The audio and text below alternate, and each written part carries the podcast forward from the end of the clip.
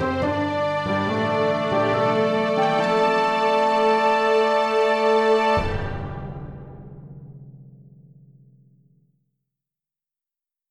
story seekers. I'm Ben. I'm Nico, and you're listening to The Tiny Bookcase. Our guest for this episode hails from Aberdeen, holds a PhD in clinical epigenetics, and writes short fiction, as well as fantasy novels. The first two books in his epic fantasy series, The Rotstorm, are out now, with the third coming in August of this year. We'd like to warmly welcome Ian Green. Hello, Ian. Hey guys, thank you for having me. No problem at all. The Rotstorm, that's an incredible name for a series. I love it. Where did that where does that sort of derive from? Um, well, there's a kind of arcane storm, which is uh, the focus of the trilogy, really. That's um, basically slowly um, destroying an empire and uh, and uh, and raining down just horrific acid rain and um, uh, endless lightning and spawning monsters inside it and all of this. And so you've got these people who just live at the border of this, trying to kind of hold back these waves and waves of endless monsters. And so there's a lot of this trilogy about where that came from. It's kind of this like I don't know this mage made um, climate apocalypse almost over this country, which um, uh, is having all kinds of effects. But uh, yeah, I mean, a few people said it was quite off-putting. Um, Really? you know, r- rot is not necessarily something a lot of people want in their uh, their their sword and sorcery stuff. I, I, I don't know, mate.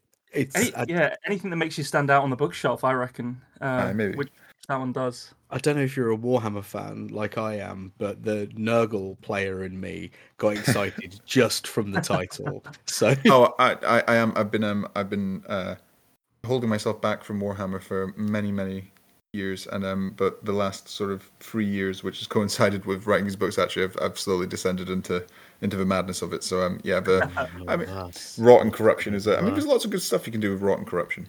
Definitely, it's a sign of life, isn't it? Um, so you've also that we didn't mention it in the introduction, but you've you've also uh, you you won a, a radio competition for opening lines in fiction, right? Yeah, yeah, that was actually um, a while ago. God, um, back in 2014, I won a, a competition in, in for BBC Radio Four, which was their opening lines competition for short stories from new writers. So at that point, I hadn't really been published anywhere. I Just um, so that was my first sort of big, big thing I managed to get out there. Um, yeah. So so that was the sort of you, you started through short fiction and went up into you continued on into novels. Is that I mean, yeah, I, I kind of thought that seemed the the most sensible way to go about it in terms of figuring out how the hell to write properly um, and and write well. Yeah. You know, you know, it- it's very. I had lots of ideas for sort of epic series and um, intricate long novels. You know, like like Russian style doorstep novels. Um, but realistically, at that point, my experience was so limited. Um, so I, I figured it's it's a really good way to try out. You know, you can try a dozen different genres and you can try all these different voices and different techniques and little little things to play with because um, if you're going to experiment with that at a novel level you, you know you might take a year you might take five years to write a novel and and so if you're experimenting with something new at that level and then it turns out it's crap then you you've, you've you're kind of burning yourself Yeah, that's the. Uh, you just described my worst fear of uh, the novel that I'm currently writing. That that is spot on exactly what I fear. Um, so so it's pretty hard to home. yeah, so um, so the so obviously the the series is called the Rotstorm, but then they've also got quite uh, cool individual names, haven't they? You've got the Gauntlet and the Fist Beneath for the first one. Is that right? Yeah, and then um, The Gauntlet and the Burning Blade is the second book, which came out last summer, and The Gauntlet and the Broken Chain is the third book, um, which uh, is out this summer. Um, but which I, I love these titles, but uh, I I real I only realized much later after the fact that if you have really long titles, they don't really give you any artwork for your book because Oh, there's no oh, there's no room. So, Yeah. it's, so it's just all it's like, like it looks really cool. It's really cool, like you know, um, typeface and everything. It looks really dramatic. Like I, I, I love the covers, but I do kind of want uh, you know, Boris Vallejo style '80s D and D Oh yeah. mural on the front. You know, um, so Get so some, um, Frazetta big big boys on the front. yeah, Wha- whatever I do next, I need to has to incredibly short, snappy titles, so there's lots of room for art. Just call it Rot, and Yeah. then have Yeah. loads of space. Yeah, that's great. Probably a better title. Actually. Um, Have you done uh you've done maps and stuff for your world, right? Or if I yes, that wrong? yeah. So I did Yeah. them all. Um, I did them all myself. Um, which um, because I've You you, did know them pla- yourself. Wow. Yeah, well, I've spent a hell of a lot of time playing D and D and um, making maps and um, Wow, and you know making good company, my us. friend. making making maps for campaigns and all that kind of stuff. And Yeah. so I actually for that I had a subscription to uh, Inkarnate. Oh yeah, I've guys used Inkarnate before. Okay. Yeah.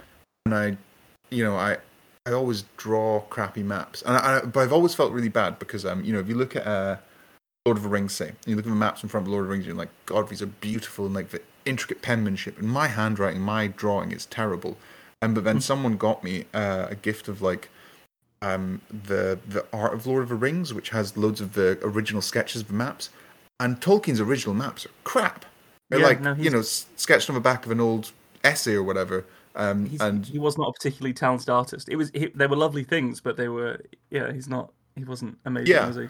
But, but you know, but then you can get someone else to do it properly after that. So so that's what I so I was kind of like that. I, I allowed that myself to you know just make a crap version, and then I kind of made it in Inkarnate, and I sent it to the publishers, and I was like, yeah. So what? Um, who are we gonna get to make the map? Like, who's your map guy? And they were like, oh no, these are these are these are good. We'll use these. so um, Damn, the maps which are in to- the book are my ones. Yeah, did they have to like uh, get a, a different kind of license th- for Inkarnate to, to do Um, that? Or... So you can get if you have a pro license with Inkarnate, then you can use the um use the maps you create for commercial right, that makes ventures. sense. Hot tip. Yeah, it's, hot it's, tip, it's, yeah. it's only like 20 quid a year or something like that to get a pro Oh, license, and it means that whatever you create from there, you then have a license to use for commercial. So if you're making like if you're making like a D&D module to sell, then you know if you have a pro license, you can um uh, use maps from that. But um yeah, of it, it's That's that's all up in the air now, isn't it? With the Wizards of the well, Coast. uh, Christ, yeah. yeah. I mean- we're not doing the OGL two episodes in a row. no, Ben. we're not doing that. yeah, That's yeah. fine. Let's, let's, let's go deep end. And I mean, but this is the thing is like, but so I kind of went in and was like, oh man, I got I got a really cool publisher. Like these guys publish some really great science fiction fantasy authors. I'm gonna get some cool cover art. I'm gonna get some awesome maps. And then we were like, there's no room for cover art, and uh, your maps are all right. so I uh, I I saw it somewhere on the internet, and thanks to reels and shorts and all those things, I don't know who makes any of the content I consume anymore. But it was a really good thing for making fantasy maps, which is to take a massive bit of paper and a bag of rice Oh and just God, I sort saw of this, spill it on, and then draw around sort of the main mass and around the loose grains that have come out as islands, and use it for your topography. It was really weird, Crikey. but very cool. it looked amazing, but I mean, that's the sort of thing where like that now gives me a headache because like I- I've done the maps, they're published. I can't I can't now make the maps better, so the maps are kind of locked in. Um, and and even when I do like other stuff, if I if I do other stuff in that world, and it's like I've made the map, that is now what that looks like. Um, so I can make yeah, it's I think uh, I seem to recall something about an interview, um, or maybe I, I heard Joe Abercrombie say it at a at a con once, but I think he said that he deliberately didn't do maps for that reason. Like he didn't want to be tied because he didn't trust his geography or something. It was I don't want to put words in his mouth, but I I can see that point of view for sure. that's like the exact opposite of my point of view. Is that if I don't have a map, then I will cheat. You will cheat, yeah. yeah, if I I'd much rather have like my crappy geography. Um, the good thing is it's all you know. Um, there's quite a lot of magical forces at play. So if any, if anyone's like, well, actually, this this type of escarpment would never exist near this sort of thing, it's like this is literally a world um, full of, you know, magical giant snakes that are gonna, you know, turn you to stone and, and eat your liver. So don't Oh, worry yeah. too much about the if the limestone erosion is 100 percent accurate. And, and- Yeah. but yeah, I, I, I think um, if if you don't have a map, then it can be very tempting to retrofit um, the the map to fit the story you want, as opposed to fitting the Yeah. story around the world. Which which t- to me, for me, that was kind of a way of adding in a layer of believability. It's like, oh no, actually, it would be really handy narratively if that was right here, but that's not where that town is. They need to spend a day and do this, and makes it all a little bit more believable in that there's slight see delays and there's slight mismatches, or or people, I don't know. I think it makes Yeah, it more no. believable. Maybe it doesn't work, and I'm just wasting my time drawing maps. I quite, like, I quite, I quite like drawing maps. Though. I think that's fine. It, it's your it's your art. You can do it as you please. I, I, I reckon, whichever works best.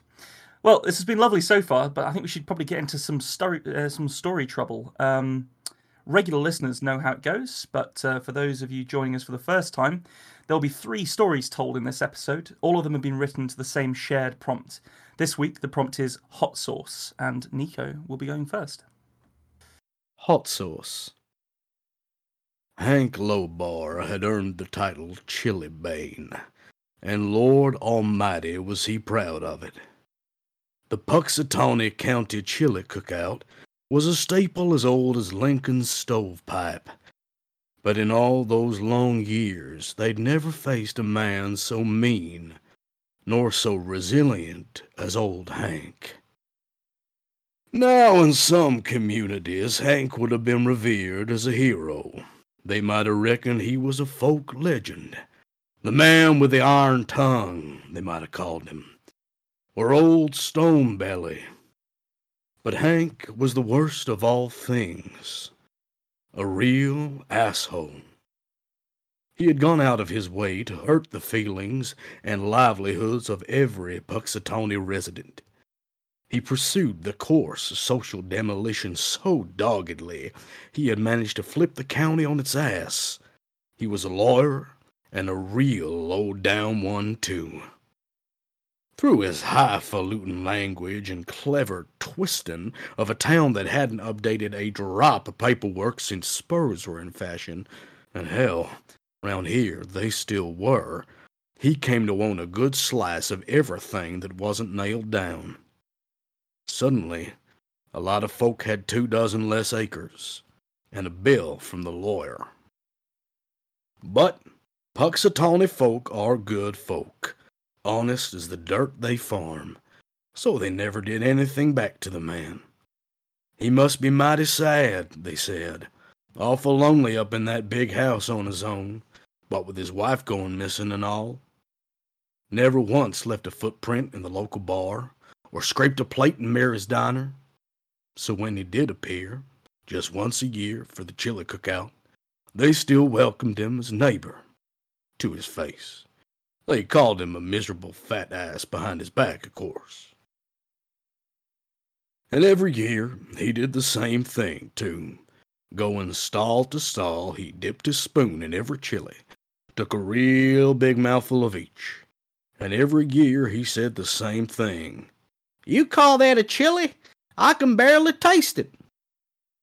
No matter if it was Grandma Pillins lugging a great cauldron of chili in her ninety year old arms, or young Billy Robusk stewing up the first deer he ever shot himself, he was the same mean some bitch. Every damn year, he would tell them how bad their chili was, how weak, how lacking in spice. Except last year, of course.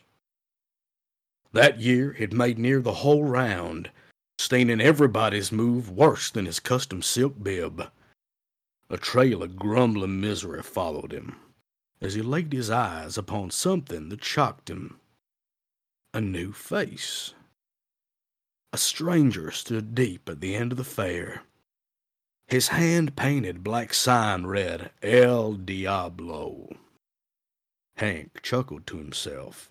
He loved it when they tried to make bold claims. It felt so much better to crush their dreams then. He pulled up real close to the fella. He was handsome. His white mustache curled up neat to the tips, a ten gallon in jet black suede to match his suit. It shielded him from the sun's glare and the unwarranted eye contact. You know what El Diablo means, fella? Hank asked, his voice brimming with smug energy. He doubted any of these hicks could even mumble a word of Spanish. I rightly reckon I do, sir. Why, it's the devil himself. The man tipped his hat back as he raised his eyes to meet Hank's. Can I offer you a bite of chili?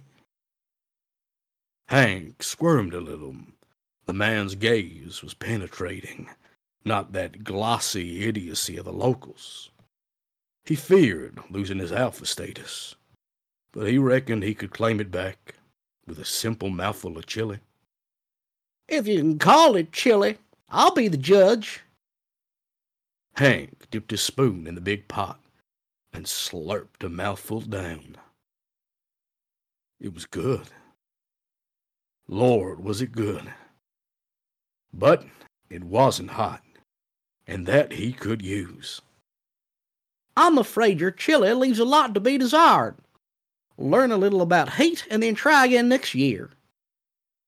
He wore a face like a rattlesnake when he said it, all fangs and menace. But the stranger didn't even blink.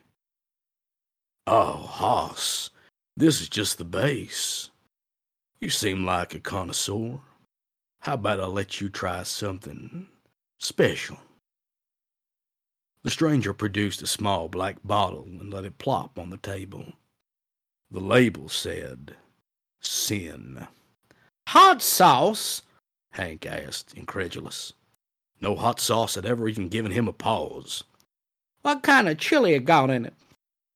Family recipe, I'm afraid. Can't tell you. Hank screwed up his face, but pressed on, looking for an angle. What kind of a name is Sin? Well, something of a legend, fella. They say the sauce knows your heart. A righteous man might drink the whole bottle and taste nothing but cool, clear water. But a man with a sin in his heart, well, it'll burn him right up, if you could believe such a tale. The stranger wore a grin that put fear in the heart of Hank. He wouldn't let himself be stopped, though. All right, then. Let's see how full of sin I am. He guffawed unnaturally. The stranger just wore his smile. He watched as the smug Hank dropped one, two, three, and four drops onto a spoon of chili. The stranger just smiled on. When the spoon popped into Hank's greasy mouth, the stranger just wore that bobcat grin. As the sweat began to bead and his smug face faltered, the stranger let his lips part and his teeth show. As the wisps of smoke began to curl out of old Hank's mouth, the stranger began to laugh. As his head took to flame, his eyes boiling in their sockets, he roared with laughter. And as the charred remains of Hank's head fell in on themselves, I wiped my hands clean on his jacket. Awful lot of sin you're carrying, mister. Don't worry. You'll finally have lots of like minded neighbors real soon. Hank never set foot in the local bar or scraped a plate at Mary's diner. And when he didn't show up to the chili cookout the next year, no one seemed to mind. What a tale! What a tale, man! Fantastic. Glad you enjoyed it. The voice, like Sam Elliott incarnate. Oh, it was luxurious. The voice, say, yeah, the, the vo- the voice. Um, uh, the first ten seconds threw me. I, I was not expecting that that level of uh, that level of commitment. it, it was almost it was almost too good and it, this is still a compliment but it sounds like it's a backhanded one right? But it Okay. sounded it, it was almost like the start was like an r-rated canned chili commercial.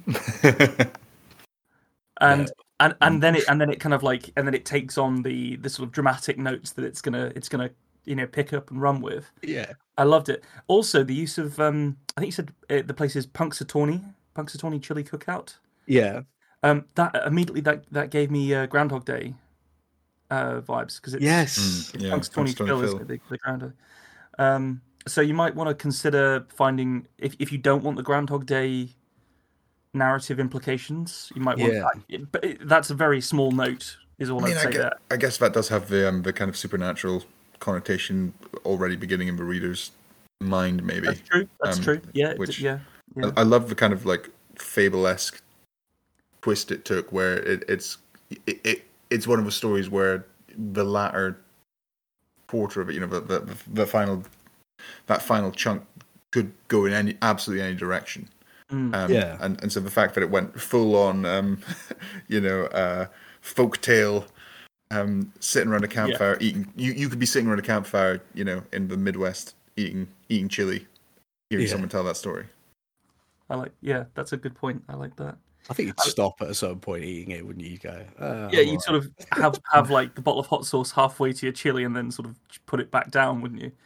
Um, I loved the animalization that you did for the descriptions of people's faces. Yeah. So you know the uh, the face like a rattlesnake and the bobcat grin, these kind of things. They're really good. The the one note that I would give on the face like a rattlesnake, I think that's enough. It's a very impactful line. Yeah, You then carry on to clarify what that means. Not Yeah. necessary. Yeah. yeah. I think I'll make you right. Yeah. Um, because you, the, you don't do that for the bobcat grin, I don't think. So Yeah. and that works. I, I wanted a little bit more um, chili, if that makes sense. There was a lot, uh, like, like in, in terms of obviously, there's a lot of um, uh, talk about spice levels, and, and because that's um, you know the guy's whole thing.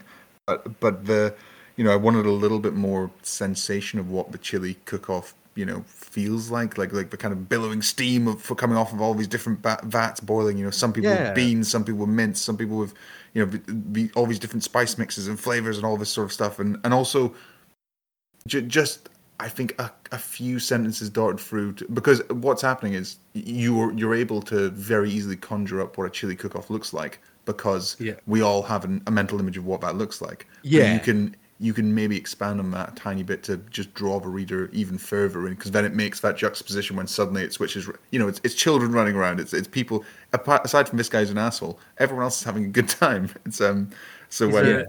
Yeah. I, I think that's a very good point uh, because you do go into like roughly what they look like. You know, with the the Spurs are still in fashion there and Yeah, that kind of thing. A bit more, a bit more description on the food would be good. Um, I, they just to build on that, the custom silk bib that he wears yeah, is top level characterization through objects. That is such a disgusting object for somebody to own. Like what an opulently ridiculous thing to do. And it's probably you know it's you know it's going to be sort of um, monogrammed and stuff as well, and it's and then he's probably going to throw it away because yeah, I it's mean ru- it's- silk is not going to ruined. silk is a No. terrible material for wash it. out. Yeah, no, it's that that's gone. That's that's no longer a useful item after that point. I think uh, it's yeah, I think it's a good point. I think there's like there's a lot gone into characterizing Hank, this terrible bastard, but hmm. the the town I've kind of relied on it having its own life with few senses. But yeah, I think spending some word economy on on giving the town a nice vibe that he can cut through like a shark Yes. through water. Yeah. That's good. I don't how many it would how many words much. did you end on? Yeah, how many how many words did you have left to play with in So I still had 300, uh, 300 words to play with. Okay, so all right, yeah. That's that's a couple of paragraphs to get that out. Yeah. Yeah, I think because the the story is well contained inside the structure, so it's not one of those ones that feels like it needed more storytelling, but it it potentially needed, as as we just said, like a bit more. Yeah, as you said, yeah, yeah. Um, but overall, really, really liked it. You know, this man with the iron tongue, this asshole dude. There's there's something about characters that and and people in real life that need to shit on others to feel better about themselves. That is Yeah. so everyone everyone knows the disgust you feel when you encounter someone like that and yeah that that would it particularly it spoke to me quite a lot you know i've known people like that in my life and i and i i recoiled from this man that you were describing um yeah that was good and and the concept of the of the, the heat being based on their personal sin that's a good that's a good dramatic turn i like that hmm very good Yeah, well, Yeah. really interesting. Really, um, Yeah. really fun. fantastic well thanks nick um Thank you. ian do you fancy giving us a story Yeah, yeah. Um, bit worried tonal shift here, but that's fine. Let's let's give a That's- We go. love we like. a tonal shift. yeah it's always good This one is also called hot sauce. Napalm burns between 800 and 1200 degrees Celsius. Wood, so ambiguous, so all encompassing a term, will ignite at, say, 360 degrees Celsius. The Holistic Health Center was panelled in wood, outside and in. It had wooden desks, wooden chairs, glass doors for the outside world, but warm wooden doors inside. Pictures had been in the local paper. The floor was carpeted. There were cameras, probably, but we would be there minutes at most, cloaked in night and black. To learn how to make napalm, we went to the library and spent an afternoon in historical narratives of guerrilla warfare. We found what we needed in a book on the Vietnam War. You could find all of this stuff on the internet in seconds, of course, but nobody ever records what you're reading in a quiet corner of a city library. Neither of us knew enough about computers to make certain we wouldn't be at some future time tracked or traced or tripped up. Also, the library in St Andrews was within a minute's walk to a quiet pub with a pretty barmaid. Stephen and I made the first batch in the back garden whilst William was out at one of his band practices. We mixed petrol and styrofoam in a metal bucket until it had a seminal consistency and coloration, and threw lit matches at it from as far as we could. When eventually one of our matches found its way into the maw of the bucket, the fire was enough to destroy it utterly, the cheap metal gone, and have us scurrying for an extinguisher, grinning like buffoons. You have to use an extinguisher for napalm. Water won't help at all. Just run off or disappear into steam. Later, we made enough to fill six wine bottles, filling them with funnels and waiting like Gnostics with our legs crossed in the cold grass of the back garden as the napalm slowly dripped and filled, smoking nervous cigarettes with the winter sun probing at our corneas. We corked them and left them in the garage, hidden. The letters we wrote on a second-hand typewriter bought in a thrift store in Edinburgh with cash. The paper we lifted from its packet with thick-headed tweezers and pushed into place. After twelve, the ribbon began to run out of ink, leaving unacceptable skipped vowels, drunkenly slurring what we wanted it to say. We were happy with twelve. We took the typewriter to the back garden, and with a hammer we broke it to its constituent parts, letter keys like ribs jutting at awful angles in the grass. We gathered the pieces into two plastic bags and left them in separate skips, one in Cupar, one in St Andrews. This game of unwarranted paranoia, of brinksmanship. I always presumed he would stop at some point. Letters read as follows Whom it may concern, we have burned your false promises. The draft I wrote was a page long, but when I showed it to him, Stephen just shook his head and said, Brevity is the soul of fucking with people. The more words, the more there is to misconstrue. Self adhesive stamps, envelopes with prestigious addresses, all sorted and ready to go. And then in the dark, in the trees, we readied ourselves. Dressed all in cheap black cotton so that any telltale thread would lead nowhere, we went to the door in our homemade balaclavas, me with a crowbar, Stephen with the bottles and the matches. It was dark inside. I made to break open the front door, but it fell open at the touch of my crowbar. Everything was silent and we looked at each other. He shrugged and went inside, uncorking the first bottle, and I stood at the door. I was meant to be watching for security, for police. I was thinking, why would the door be unlocked? But through the veil of adrenaline, I put it down to luck, carelessness. The first bottle was empty, all over the reception desk. There were four treatment rooms, a bathroom, an office. He slowly walked around the perimeter of the central corridor, shaking each bottle as you would recalcitrant ketchup, gobbets of dense, semi-opaque gloop forming a trail under each of the doors for treatment rooms one, two, three, and four. A dull light shone under the door of the unisex toilet, in hindsight. Similar pale light spilled out around the wood of treatment room four. At the time, it meant nothing. At the time, whoever forgot to lock the doors forgot to turn off the lights. Why would anyone be there at 3 a.m., after all? Another fun fact about napalm is that it rapidly deoxygenates any available air and sends out spumes of carbon monoxide. This will cause suffocation swiftly. Stephen kept two bottles for the office, covered every computer. Napalm eats through plastic, voracious, unfulfilled. He ignored the toilet. Thank God he ignored the toilet. When we were together again in the doorway, both breathing hard, he held a match in his hand. It's it's not too late, I said.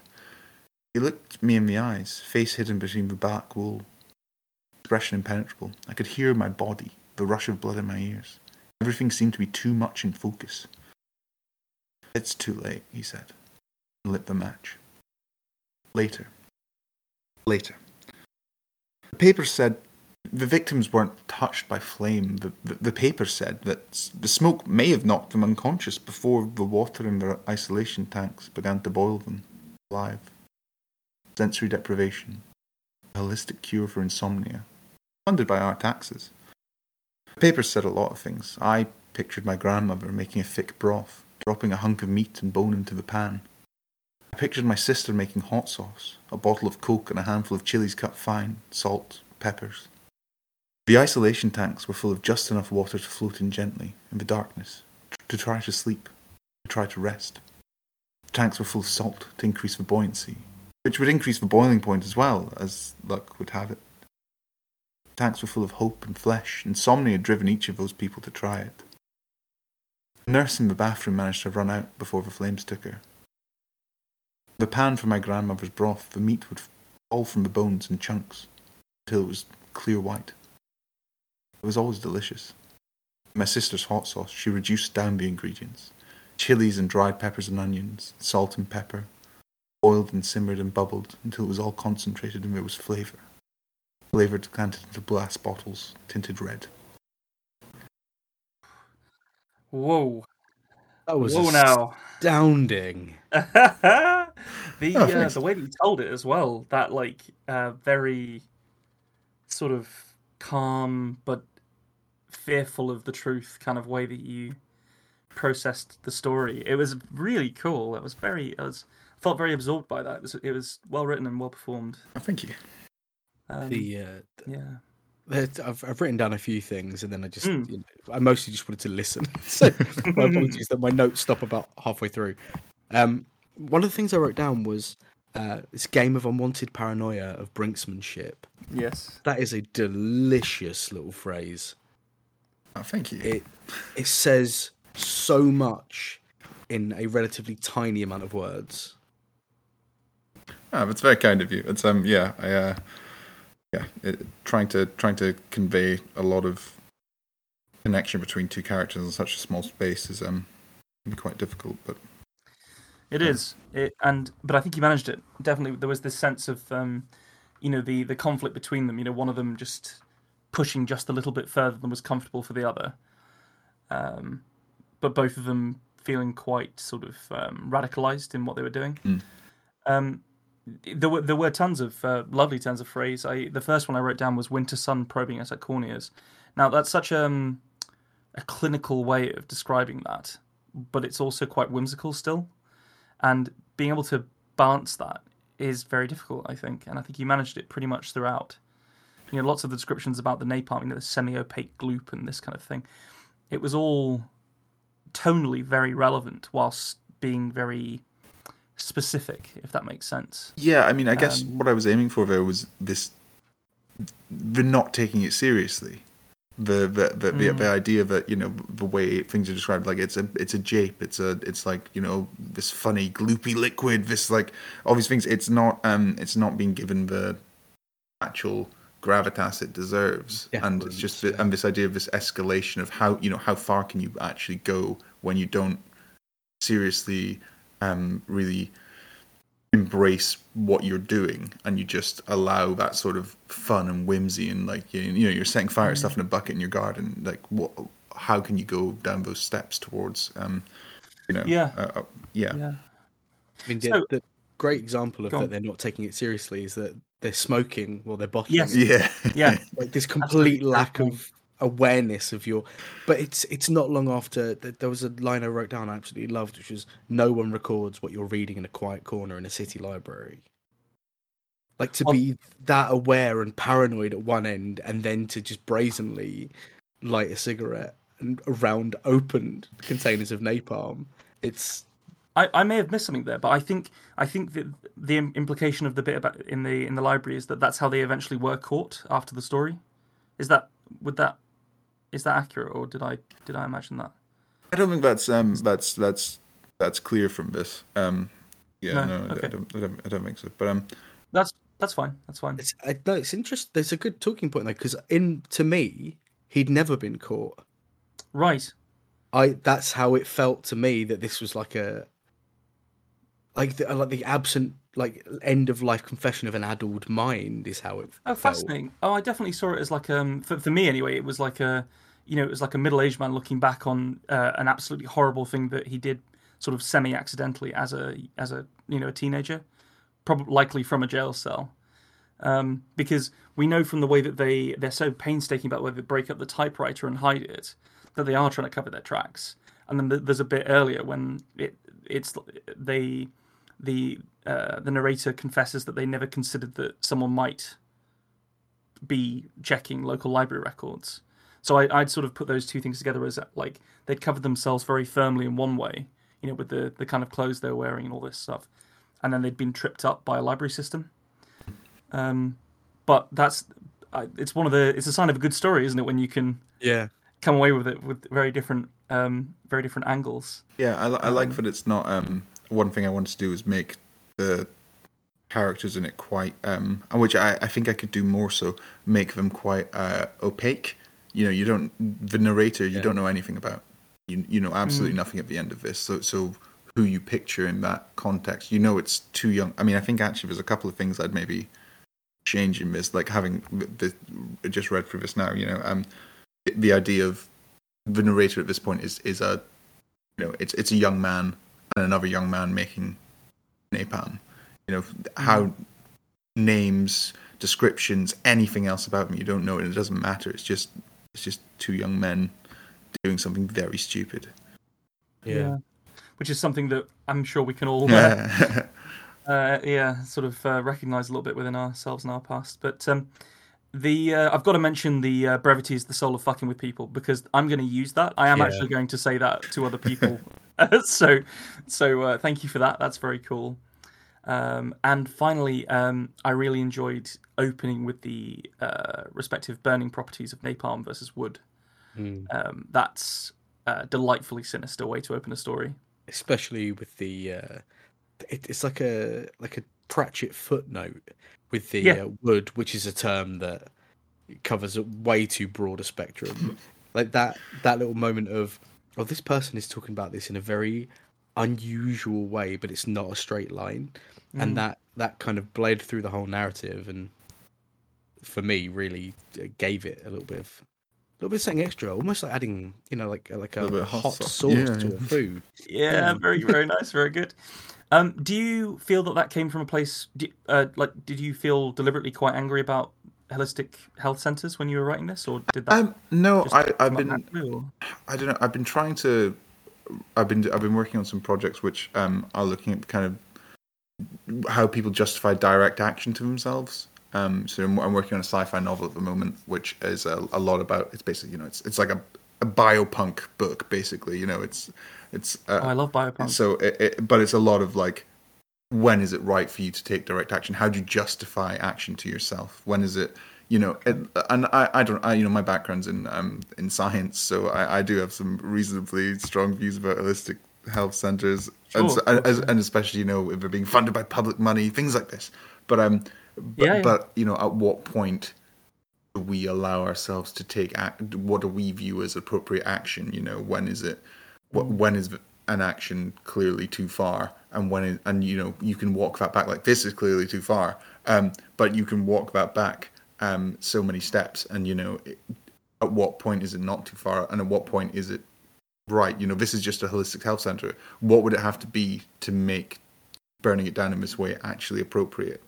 And you know I, I think in any given society at any given moment there's there's certain things where you know if someone was doing something you'd say actually for me that's too far. I need to take direct action against that even if that's not appropriate within the kind of legal framework i'm existing in.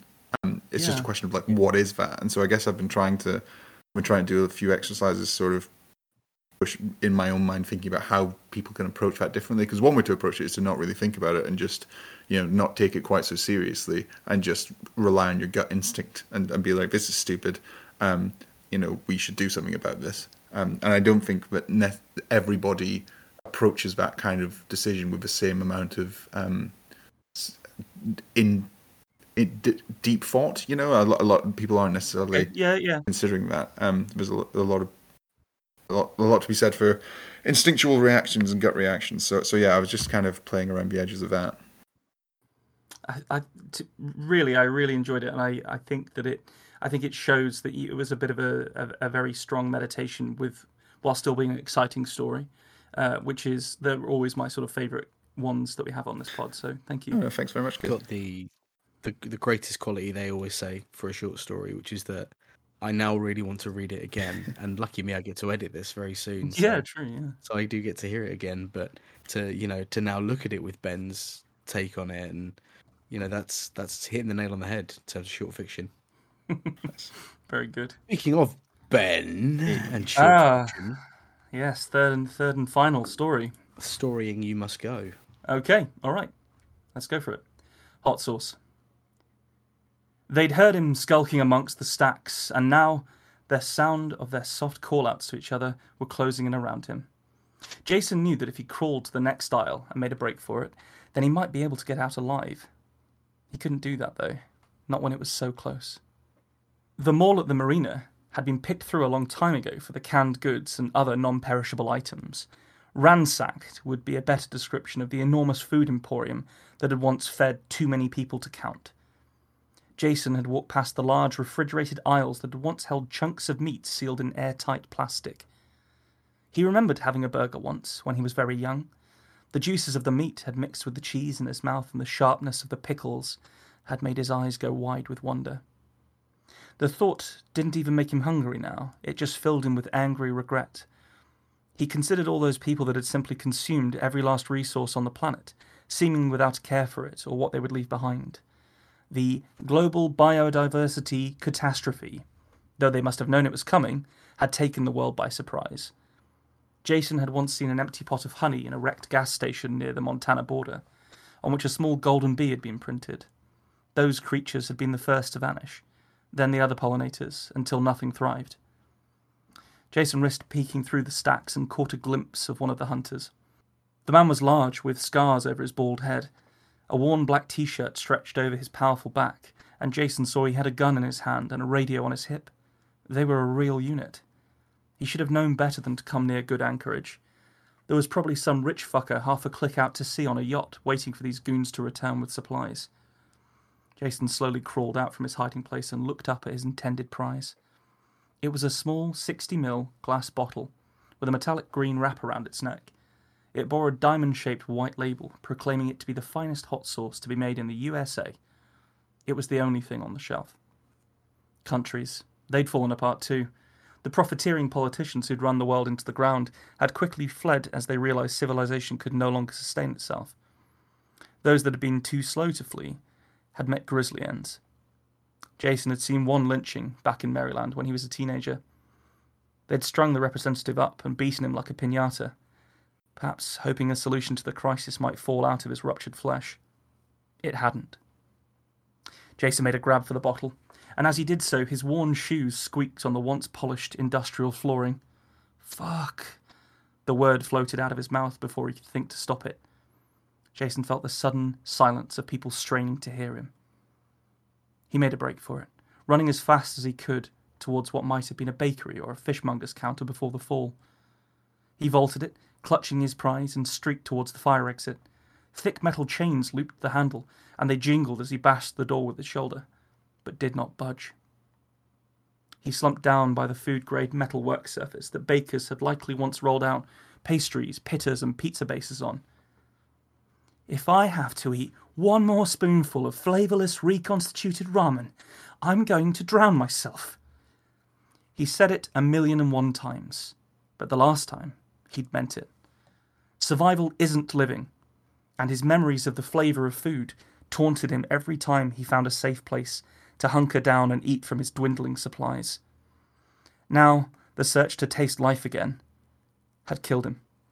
Those fuckers would probably eat him, he thought, saving the choicest cuts of his lean flesh to be artfully arranged on gilded platters for the chortling elites they served. Maybe they'd even sprinkle his hot sauce on him, too. Bastards. Bastards! thought Jason.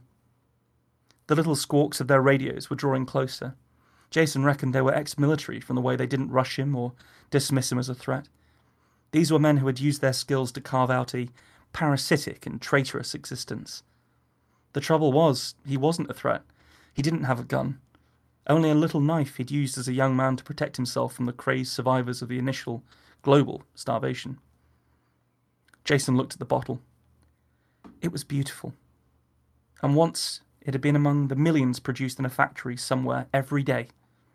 Now, perhaps it was the last bottle of hot sauce in existence. He broke the perforated plastic seal and twisted the cap off.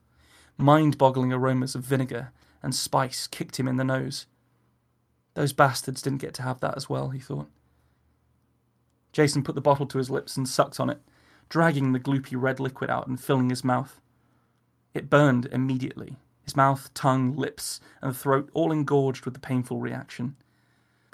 The flavours of the sauce caused his eyes to flutter up behind his eyebrows, and Jason let out a little moan. He finished the bottle in another gulp and felt the burn travel down into his belly. His eyes filled with tears, and he laughed at the silliness of his end. That's how they found him, giggling and ready for death. Later that night, an attractive middle aged blonde woman who had made millions selling unfit for purpose protective medical equipment during the pre starvation pandemics skewered a slice of Jason from her plate, chewed it, then spat it out onto the deck of her yacht. What have I told you? She screamed at her fearfully cringing chef. I don't like spicy food! I thoroughly enjoyed that, young man. that is very good. Very, very the good. uh, you got you hit a lot of things I like in there. One of them, we don't get enough alliteration these days. Pastries, pastries, pastries, pittas, and pizzas. Mm. What a little like bang, bang, bang trio! Really, Yeah, they call them plosive sounds, I think, don't they? Yes, Just kind of yeah. Sudden releases of airs. Yeah, I enjoyed that bit. It it it almost that I left that in, and I very nearly took it out because it sort of doesn't fit with the the flow of the story.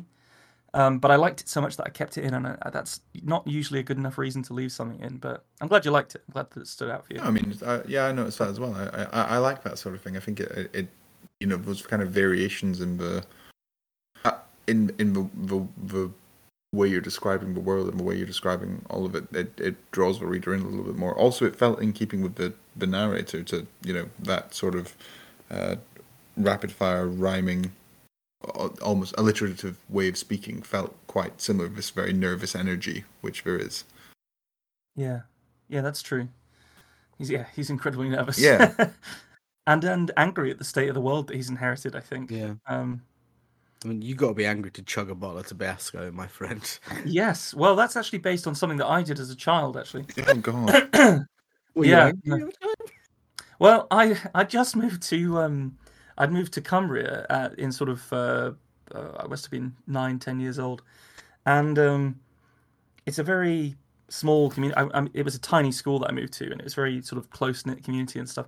And so I didn't I didn't really want to feel like immediately like I was the outsider. So I wanted to find a way to do something ridiculous to just sort of you know ah ta-da I've arrived you know center of attention stuff and I chose to drink a bottle of Tabasco in front of people as the way of doing it. How Um, did that go for you? and- it actually wasn't that bad. Um, it was, it was fine. I, I don't remember being too sort of ill or anything anything about it. I remember it. It, it was very hot, but I, it didn't it didn't mess me up or anything. So They all agreed when he left the Burns ward he'd been very brave. yeah, And his Yeah. asshole sewed back together wonderfully. yeah. Now I have two assholes. Yeah. And one of them was called Negan. very good. I think there's a there's a there's a the- the ending of this is really good um in terms of it's very funny and also and bleak simultaneously kind of and ties off the picture we have of this world you know all these elites just sailing around raiding the land and and eating poor people um i, I mean i've in a very sorry i'm going to be a horrible person i'm like my background i'm a biologist by training um I think I know what Yeah. you're about to say. Go go for it. Go for it. eating a hot sauce wouldn't make your meat spicy. Obviously, yeah. Yeah, but but but but so that immediately yeah. made me think like, how would you do that? How what would it make spicy? How would you you know if she's eating his tongue?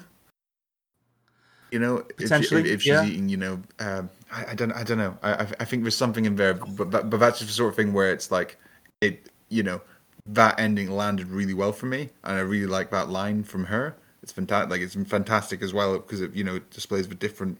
Um, he's worried about the fact he's never really tasted anything in so long, and she's like, she doesn't want anything, any flavors that are too powerful because she's got Yeah. so much. Um, so I, I think it's really kind of a key moment, but it's just, but the disconnect in my mind because of of that not really tracking for me. Um, uh, yeah, but, Sure.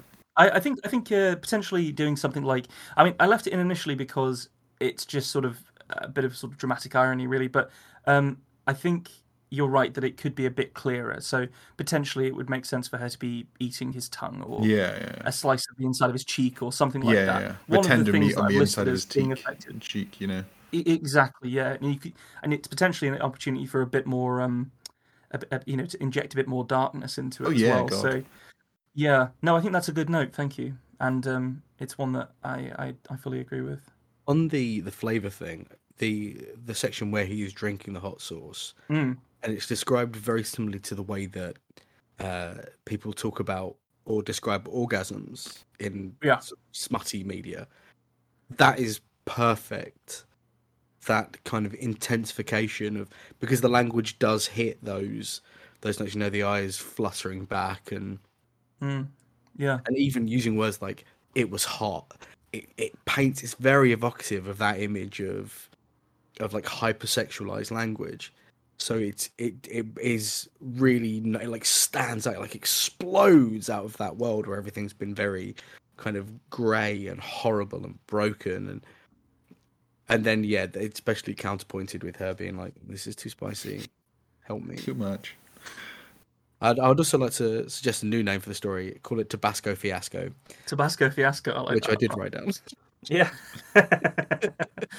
so uh, whilst I was writing it, you're just speaking about uh, you know this my early adventures with Tabasco.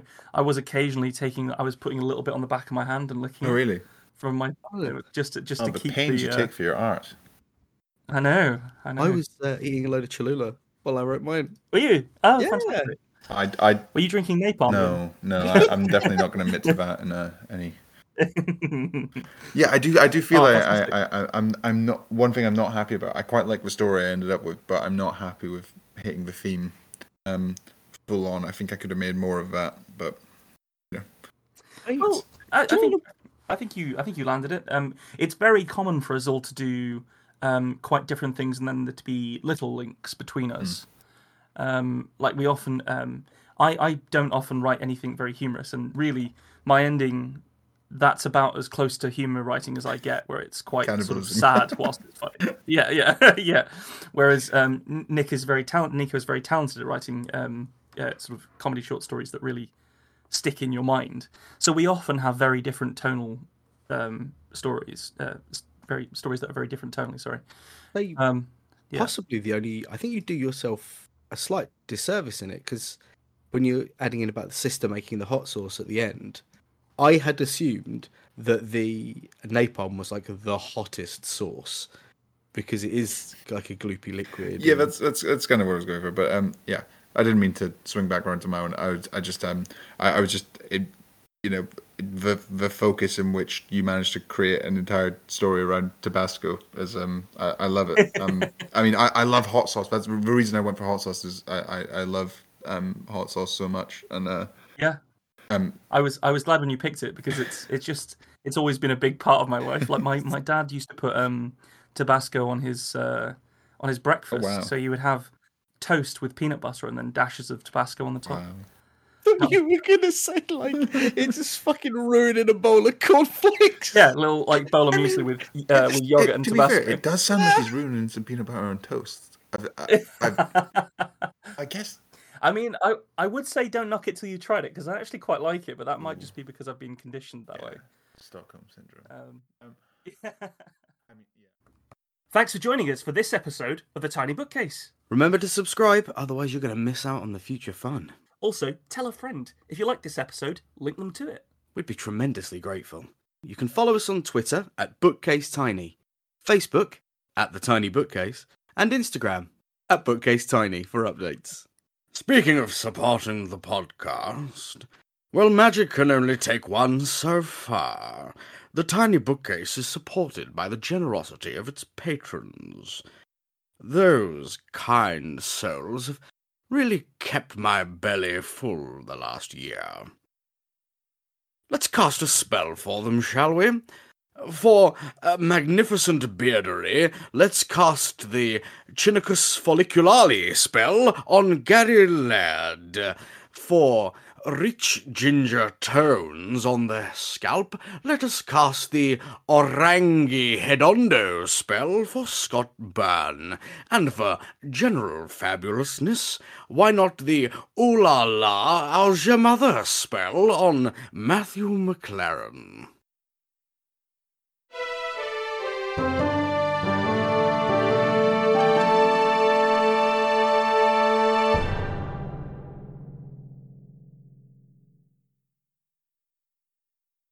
How do you come up with that shit, man?